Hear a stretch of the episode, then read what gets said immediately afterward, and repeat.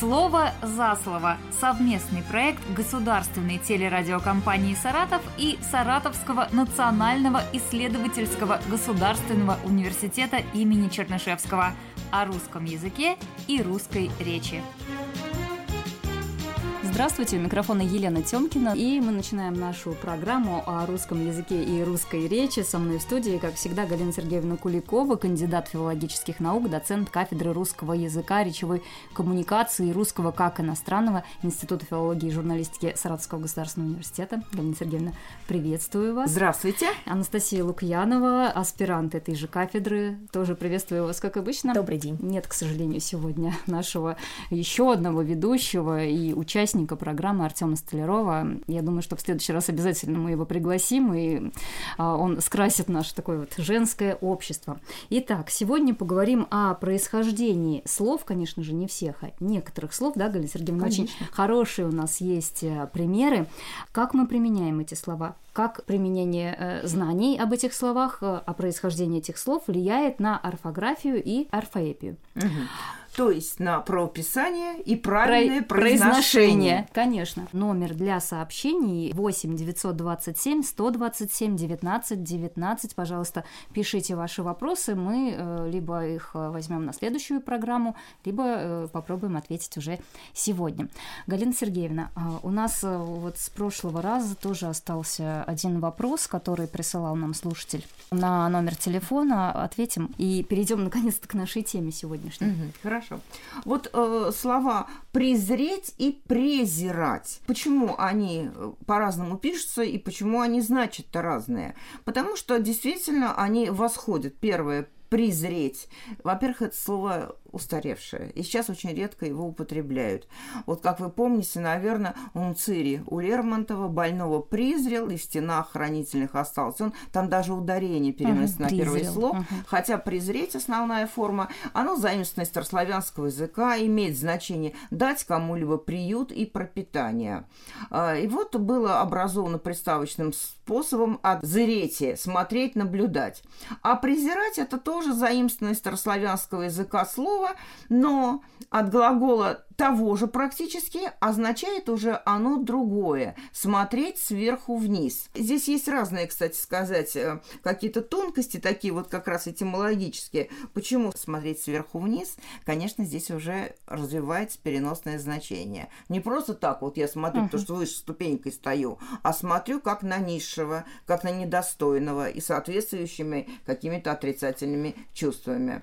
Поэтому мы помним, что слово «презирать», конечно, пишется через «пре», через «е», и оно чаще всего употребляется сейчас. Глагол же «презирать» или даже «презревать». Вот, например, «дом презрения», «приют богадельня». Угу. Это все-таки все ушло в прошлое, такое именование, и поэтому мы его употребляем, конечно, значительно реже. Чаще всего оно просто нам встречается, вот дома презрения в художественной литературе. Художественной литературе. Итак, происхождение слов, целая наука, этимология, uh-huh, да, uh-huh. что мы знаем о тех словах, которые произносим каждый день и даже не задумываемся – об их значении. Вот вы знаете, очень острый интерес всегда есть к области этимологии. И на протяжении многих лет наши любители русского языка задают нам эти вопросы. Э, с особым интересом к этой теме относятся в школе, если такой вот вдумчивый учитель эту информацию включает в свои уроки к месту. И это еще и не только знание и любовь к своей, потребность знания о своей культуре, истории, но это еще и интересное э, применение может может найти, потому что сыграет нам э, важную роль в усвоении орфографических каких-то навыков. Вот таких примеров немало. Но если мы возьмем простые совершенно случаи, казалось бы, э, которые часто и полезно использовать как раз в школе, в работе с ребятками, с детьми, с учащимися. Так вот, значит, э, какое-нибудь слово «капитан» и «капуста». Если им рассказать, что то и другое восходит к латинскому «капут», что означает «голова», они не никогда не будут писать капитан и капуста. Но в одном случае здесь метафора по форме угу. капуста, да, подобная голове, а капитан как глава корабельной глава, команды. Глава, да. Есть и более такие редкие слова, и написать которые не всем удается правильно с первого раза. Вот, например, слово «паломник». Некоторые говорят, вот он поломился к святым местам, угу. вот он и поломник. Вот вопрос, то здесь поломник по, или да. паломник? Вообще нужно угу. сказать народная этимология, то есть вот это понятие э, такое ненаучное, угу. а собственное стремление сблизить какие-то слова и разложить еще иногда на части, да. Вот у пиджака там спинжак иногда могли увидеть в просторечии, ну и так далее. Это как мой сын говорит, как лето. Как вот лето. Он, он так закрепилось у него, как лето, лето да, вот как именно. лето. Дело в том, что вот какие-то части слов выделить по вдруг там, да, или в, в слове пелерина увидеть перелина, да, это все объяснимо, конечно. Но вот в слове паломник, если рассказать о нем, что это человек, вернувшийся, который вернулся из святых мест с пальмовой ветвью, пальмовой ветви, а пальма звучала как палома раньше, палома. Так вот, конечно, это пальма, паломник, а вовсе не по, не приставка по. Угу. Вот если эту историю, да еще интересно как-то рассказать в школе, допустим, или родителям, бабушкам, своим детям и внукам, то уж никогда вот этот человек ошибки в каком-то слове таком не совершит. Конечно, он то вспомнит есть, эту историю. Он вспомнит эту историю, конечно. И поэтому, конечно, этимологические знания очень часто полезны и вот для такого практического дела, как освоение орфографии. Так что вот э, очень много интересных есть случаев, и есть ведь очень распространенные ошибки в речи совершенно взрослых людей, которые связаны со сближением разных слов. Ну вот, например, слов «кардинальный» и координаты. Вот, Настя, расскажите нам об да, этом, пожалуйста. очень часто слышно, как произносят координальный. Например, это были координальные перемены и так далее. Но на самом деле кардинальный, кардинальный связано со словом кардинал. То есть это слово главный по-другому а, переводится как. Поэтому это кардинальный. А вот координата это совсем другое. Координата от латинского приставка ко и ордината, ординатус, то есть приведенный в порядок. Это совсем разные слова, поэтому просто их нужно запомнить, что кардинальный, кар и координата – потому что ко будет приставка в латыни, и ординатус – это вот приведенный в порядок. Угу. В русском языке да. да вот такая конечно, внешняя конечно. близость, созвучие иногда может провоцировать ошибку. Но хороший полезный навык человеческий, сомневаешься, посмотри в словарь. Тем более в интернете Сейчас, масса да. словарей, масса источников, и сайты Граммару, там и много чего, Грамота.ру есть, которые вам ответят на все ваши возможные Главное вопросы. еще пользоваться достоверными и проверенными источниками, потому что ну, информации-то, к сожалению, очень-очень ну, много. Я не устаю и говорить, что встретишь. информационная культура человека заключается во многом в том, что он всегда умеет найти ответ в достойном источнике, потому что сейчас э, очень хорошие лексикографические материалы существуют, то есть словари и справочники, и интернет нам в помощь, поэтому сейчас не такое время, и у нас есть возможности всегда такие знания отыскать. То есть свое сомнение как-то разрешить. Это очень важно. Другое дело, что сомнение это не всегда появляется. Вот не всегда люди видят орфограмму, да. не всегда чувствуют. Это другой вопрос, да, это проблема. Вот очень интересно, когда мы говорили, что сходные по звучанию слова могут сближаться искусственно и даже искажаться, вот образованные это кардинальный, да, сближение. Угу. Хотя кардинальный единственно правильно, конечно. Но бывает и так, что слова звучат одинаково, в силу аканья, акающего uh-huh. произношения литературного вот в русском языке, но пишется по-разному. И вот эти случаи мы тоже должны разобрать и подключим к этому этимологическое знание. Да, в данном случае мы сейчас будем говорить о таких словах, как компания и компания. Вот давайте разберем. Компания пишем через букву А. а это какие-то мероприятия, система мероприятий военных действий. Это происходит, слово происходит от французского компания то есть сельская местность. Если мы помним, всегда военные действия происходят в открытом поле. Да, и отсюда поэтому идет. То есть это вот от поля по-другому. Французское слово компань. Кампус из латыни. А вот компания, компания через О, это заимствованное из польского языка, где компания восходит от а, латинского компания общество, от слова панис, хлеб, то есть компания буквально сохлебники. Поэтому здесь группа людей. Да, компания, группа людей. Компания, да, сохлебники компания. буквально. Главное не перепутать. Можно, Главное. знаете, как запомнить? mm Компания, о, круглая, вот в круге сидим, общество. Вот uh-huh. можно вот так через какие-то такие как образы запомнить. Компания, uh-huh. общество. О, общество. Значит, ну, у нас еще есть несколько случаев интересных, которые связаны с обращением к значению слова. Вот в нашей культуре, где, как мы уже не раз говорили, смешно смешалось очень много разных струй, разных начал национальных. Э, вот. И у нас в России есть слова, которые стали для нас привычным обозначением вроде бы национального сибирского по преимуществу блюда. Вдруг оказывается, что тут есть свои загадки. И обращение к их этимологии таких слов что-то для нас может открыть. Это вот, в частности, что же это за блюдо, Галина Сергеевна, говорится а загадочно. Это ушки, это хлебные ушки, вот. пельмешки. Дело в том, что да, вот слово пельмени, например, как у меня студенты один, один раз сказали, что на старославянском языке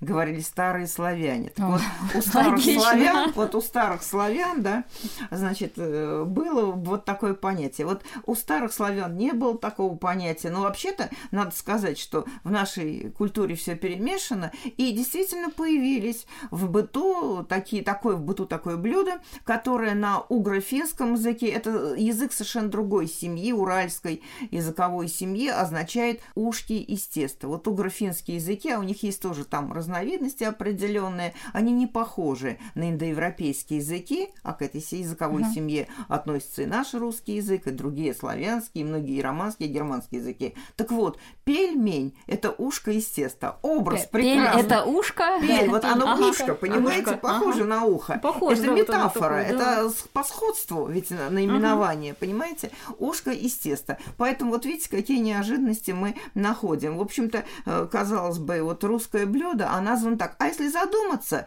у нас представители этой языковой семьи в России живут э, веками. И это коми, и это mm-hmm. марийцы, финно-волжские, волжско-финские языки, так называемые. Это все та же так что языковая русская, семья, да. Русское блюдо. Ну вот э, нас общая страна. Это марийцы, это мордовцы, это, конечно, карелы, это самы, которые вот уже на Кольском угу. полуострове живут. Но там уже вот угро-финская ну, такая. такая еда, чтобы прям вот наесться. Да, а вот чтобы вот наесться, ну, да, еще было. и заготовить-то удобно. И заготовить еще Потому удобно. что э, в холодной Сибири, скажем, да, заготавливали, намораживали и потом ели очень долго. Поэтому вот видите, как оно прижилось. Поэтому это слово не русское, но так, э, которое именует такое наше известное национальное, в общем-то, блюдо. Галина Сергеевна, есть еще? Еще, у нас, конечно, нас есть примеров запасе, много. Да? Значит, на тему этимологии мы возьмем еще несколько слов, разберем. Там вот у нас были интересные примеры с какими-то словами. А что вы карандаш хотели? Вот про карандаш. карандаш. Да. Вот я хочу сказать, Каждый что день наименование обыденных слов. Да. Пожалуйста, карандаш. Да, карандаш это тюркское слово. Карандаш это черный камень, тюркское это караташ, то есть черный сланец.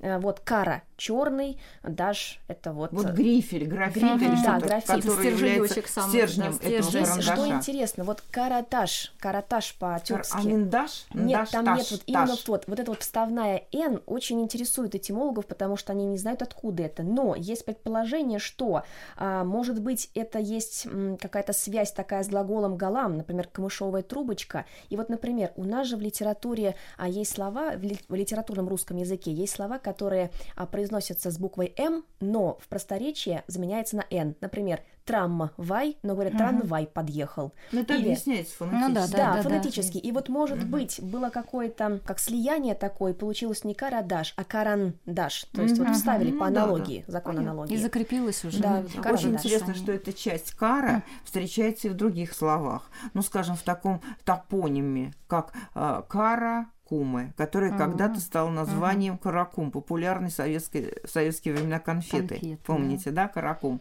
Так вот, Каракум, насколько я помню, это черные пески. Кумы, вот это посмотреть надо потом нам. А вот если мы будем обращаться э, к другим словам, которые содержат это кара, то мы найдем страшного ядовитого паука, который называется Каракурт. Каракурт – это черная смерть. У нас есть тоже на карте Саратовской области название с этим кара. Карабулак. Угу. Вазарный Карабулак.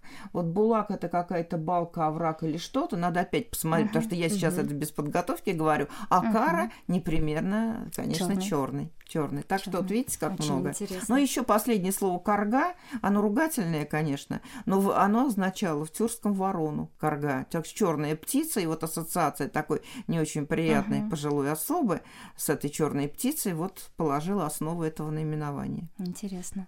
Еще из повседневного есть что-нибудь у нас? Из повседневного, знаете, есть такое слово муравей. Вот а, в школе а, иногда делают такие ошибки, пишут моровей, например. Муравей, да. да. А, почему моровей? На самом деле, если а, говорить так вот э, серьезно, то это правильно было очень-очень давно.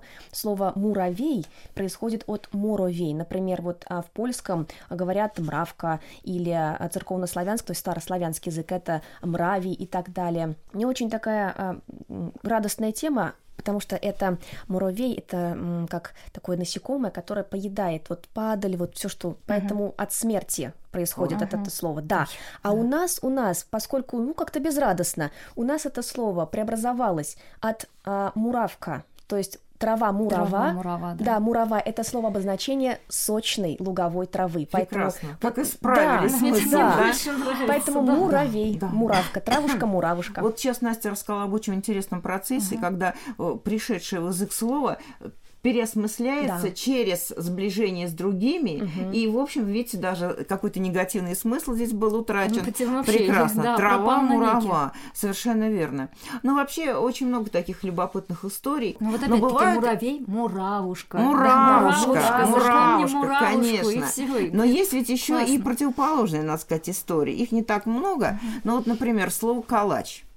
Калач, если мы его возведем к древнерусской основе, то окажется, что это родственник, ну, в прошлом родственник, таких слов, как кольцо, колесо, около, тогда о. околица. Коло – это круг. Тогда должен Поэтому быть колач. вот, тогда Да. должно быть кола. А вот здесь калач. этимология А нам не поможет, потому что произошли фонетические процессы интересные, и мы знаем, я уже сегодня говорила, что мы говорим в литературном языке, используя акующее произношение, которое связано было со старомосковским вариантом произношения, вообще с московским, С со да, Средней Русью, да. И вот в данном случае под влиянием именно произношения стали говорить калач. Калач. И вот это произношение, это не так часто бывает, но оно закрепилось на письме. И поэтому калач мы и пишем, и произносим. А вообще-то москвичей, как известно, дразнили. И, при- и те купцы, которые приезжали с севера, говорили, ох вы, с Москвы, с посаду, с калашного ряду. Потому что для них кал- еще калашный ряд Шаена, это московская, они не калачная, а калашная, скажут. Вот отсюда фамилия Калашников. Тут масса-масса связей в языке и культуре найдется. Но смысл в том, что иногда этимология нам не помогает. Но чаще всего все-таки она наш верный друг. Ну, если есть э, такая возможность запомнить, э, опираясь на этимологию, я думаю, ее нельзя э, упускать. Упустить Да, нельзя, нельзя, нельзя не случае. использовать обязательно. Еще Настя, да. стоит сказать, что вообще почему нам так интересна этимология? Это поиск, это а, углубление в истину. Почему? Потому что этимон это истина по латыни. Вот. Да, происхождение слова, этимология, оно не по латыни, а по-гречески. По-гречески. По-гречески. да. Ну, спутали два мертвых древних языка, которые все время подпитывают Да. наш лексикон. Этимон – это истина, а по сути дела это первый признак, который лег в основу слова. А мне кажется, вы еще хотели, Настя, сказать о том, что иногда этот признак менялся, и наше современное осмысление слова отличается от того, каким является его этимон. Это свидетель. Мы Да. говорим тот, кто видел, а раньше было свидетель. От слова ведатель, «ведать», тот, да. кто знал. То есть очевидец или вот таким образом наблюдающий, знающий. Здесь изменилось значение. Галина Сергеевна, спасибо за те знания, которые вы сегодня дали нашим слушателям. Спасибо слушателям за то, что они принимали активное участие. Я напомню телефон, куда можно присылать э, вопросы 8 927 127 19 19. Обязательно ответим на них в следующих программах. До свидания и спасибо вам огромное. Всего доброго. До свидания.